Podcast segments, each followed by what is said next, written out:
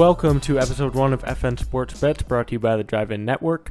My name is Frankie Langer. I'm one of your two co hosts for this show. We filmed an entire hour long episode one of this show, and then I was a big stooge and didn't understand how audio would work. And every time Nathan spoke, because we, uh, you know, obviously went over some sort of medium because we're not in the same town, um, every time Nathan would speak, you could hear my voice in the background echoing. So uh, that's on me. That's my fault for uh, messing up that audio. You have to remember, though, we don't have a producer for this show. So it's just me and co host Nathan. And so um, we're still figuring out how to do this stuff correctly and how our audios can line up for when we edit and things like that. So that's on me. That's on Frankie. And uh, I will figure that out for episode two uh, to come in a week or so. But for now, what I'm going to do is splice in some of the salvage parts of Nathan talking because he did hang out for an hour or so and, you know, record this. So he does deserve credit for showing up. And um, I'm going to try and splice in a few of his thoughts, but then I will go over our bets that we both put in uh, for this upcoming week one of the NFL season. So we have two bets for our tier one, our most likely to hit category. Um, our first one being Kansas City. Actually, it's um, the Texans playing in Kansas City this Thursday night. Um, Kansas City comes in as a nine and a half point favorite, and both Nathan and I took Kansas City to win and cover.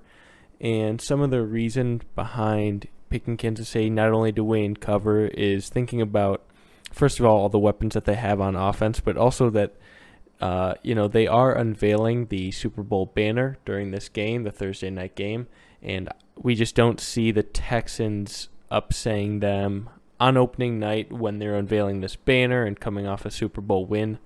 Obviously, when you look back to the AFC divisional of uh, this last year, it was a pretty good shootout uh, initially. Obviously, the Chiefs were down uh, 24 0 and came back, and um, a really historic historic game, but um, still in this opener, we both think Kansas City will win and cover easily. Um, the second game in our tier one is New England to cover minus six um, against Miami. I believe it's in New England. And uh, Nathan and I talked a lot about, you know, the absence of Tom Brady in New England and um, how you know Miami's always played New England well, and Cam Newton coming into a new system, and so it's a pretty complex uh, line to look at. But at the same time, with all the parts that New England does have and the coaching staff they have, we both think that uh, New England will cover and win easily. And so I'll put in a little clip of Nathan talking about uh, New England versus Miami. For sure, but I mean that being said, Miami also always plays New England well they have historically. I don't know what it is, but they play them well. So I think it's easy pick with New England, but it wouldn't surprise me too much if you know Fitzpatrick comes out and lights up the scorecard. So moving on to our tier two picks, I made two picks for tier two, and as did Nathan. Uh, my two picks started out with the Chargers covering against the Bengals. The Chargers are favored by three points.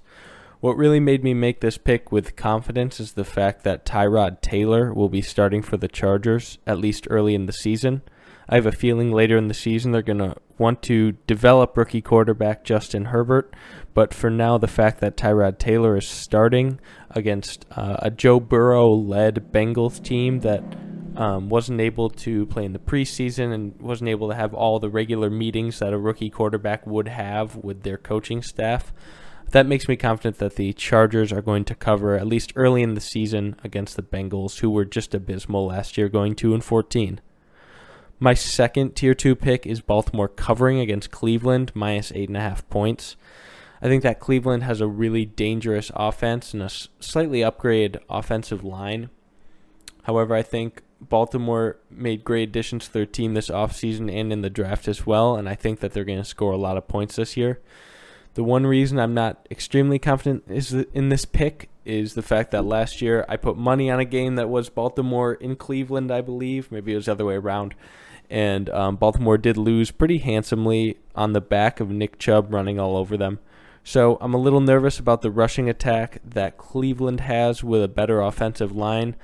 However, I feel that uh, at least in week one, before Baker Mayfield really finds a rhythm, Baltimore is going to cover minus eight and a half.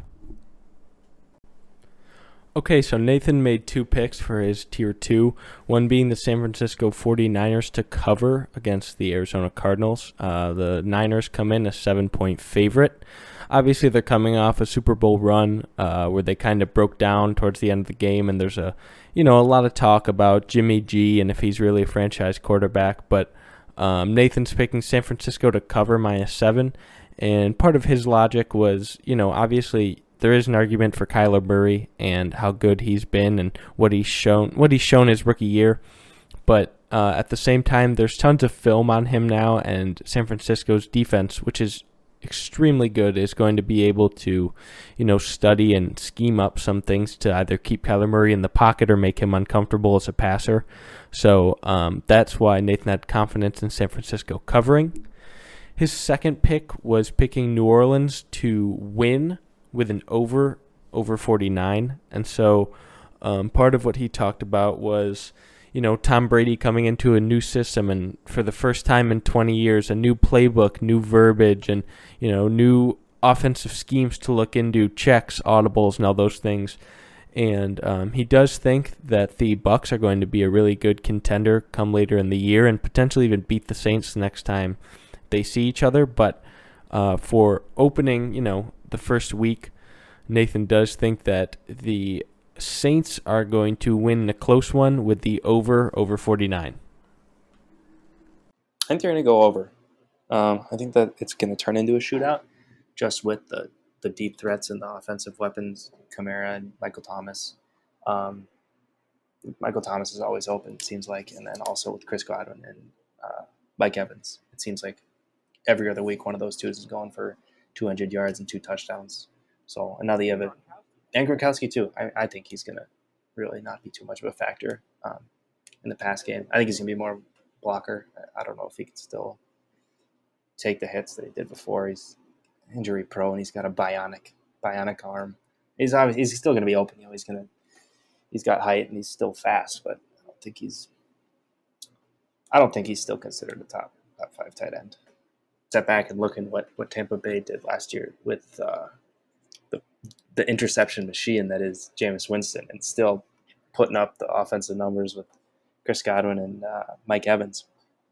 And even you know Ronald Jones, who had a, I'd say admirable year, 700 yards. He's produced a decent bit, and now to add Leonard Fournette to that, um, I think that there are so many weapons that Brady's surrounded with, and uh, but it, it's a new system. I was watching I was watching a video online. It was from the Buccaneers, and he's talking about it. It was the first time in twenty some years that he had to introduce himself, learn all the coaches' names, learn the playbook, you know, get situated to things because it's been so long. So I don't know if there's going to be a learning curve. Um, or some sort of adjustment that's going to have to take place before he can start playing on the level that we all know that he can. So now we'll get into our tier three picks. We're going to start off with Green Bay, who's a three point underdog against Minnesota. Um, I think that this is an interesting pick just because of you know the lack of weapons that Aaron Rodgers does have uh, at his receiver corps. He does have Aaron Jones, who's a fantastic running back, but Minnesota definitely has more weapons offensively with Kyle Rudolph and Justin Jefferson, Adam Thielen, Dalvin Cook. But at the same time, it's really hard to bet against Aaron Rodgers, especially in Week One games. I remember a few years ago, I think it was two years ago, uh, they opened against the Bears, who had just traded for Khalil Mack, and Khalil Mack uh, sacked Aaron Rodgers or had a strip sack, and it looked like Aaron Rodgers, you know, tore his ACL and was out for the season. And he came back, I think, down from 17 points to win. So it's really hard for me to bet against Aaron Rodgers in Week One. So that's why I did put money down on Green Bay to win and cover against the Vikings. Secondly, I want to talk about Dallas, who's playing the Los Angeles Rams. They are a three point favorite. Um, I feel that with the addition of CeeDee Lamb and their historically good offensive line, along with um, running back Ezekiel Elliott, they will score a lot of points, uh, especially in a week one matchup. And the Rams recently, I just feel like, have been more suspect offensively ever since the Super Bowl against the Patriots. And I feel that right now they lack a number one receiver. They do have Robert Woods, who's a very good number two receiver, along with Cooper Kupp, but I just don't feel like neither receiver is that guy that they'll be able to either throw a jump ball to or know that when they need a play, they can go to him. So I think that Dallas could cover, uh, favored just by three points. Third, uh, let's talk a little bit about Pittsburgh, who's favored by four points against the New York Giants. I think that uh, you know I'm deceived by this one because Big Ben is coming off of an elbow surgery and uh, he should be ready to go week one. And obviously Daniel Jones took over the Giants last year with Eli Manning retiring, but even with Saquon Barkley getting you know 13 to 15 touches a game, I just think that Pittsburgh will win and they will definitely cover. Um, it's just hard for me to, make this bet with total confidence, putting in a tier two, tier one pick just because of the elbow surgery that Big Ben is coming off of. I think that their defense, especially on the back end, is probably one of the top five or three defenses in the league, and um, I think that their offense has plenty of weapons and score can has potential to score a lot of points. And they obviously won games with Mason Rudolph and uh, were competitive with Devlin Hodges last year as backups. So it shows that they have good parts around them. They just need to, you know, have a quarterback that can make some plays, and that's Big Ben. So if he's healthy, I would take Pittsburgh to cover minus four.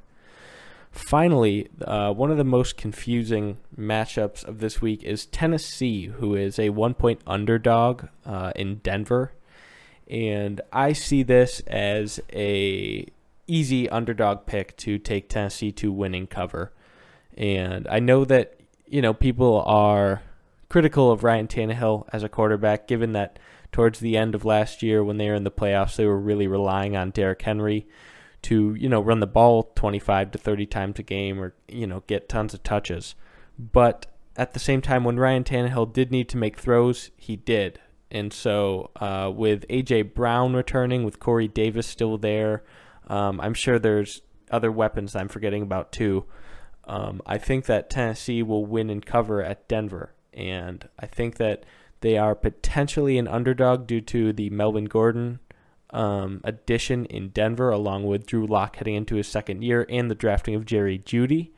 However, I still feel like Tennessee is going to ride what they did in the playoffs into at least the beginning of this season with Ryan Tannehill and Derrick Henry. Um, so I think Tennessee, as a one point underdog, will win in Denver, and that concludes tier three of the picks.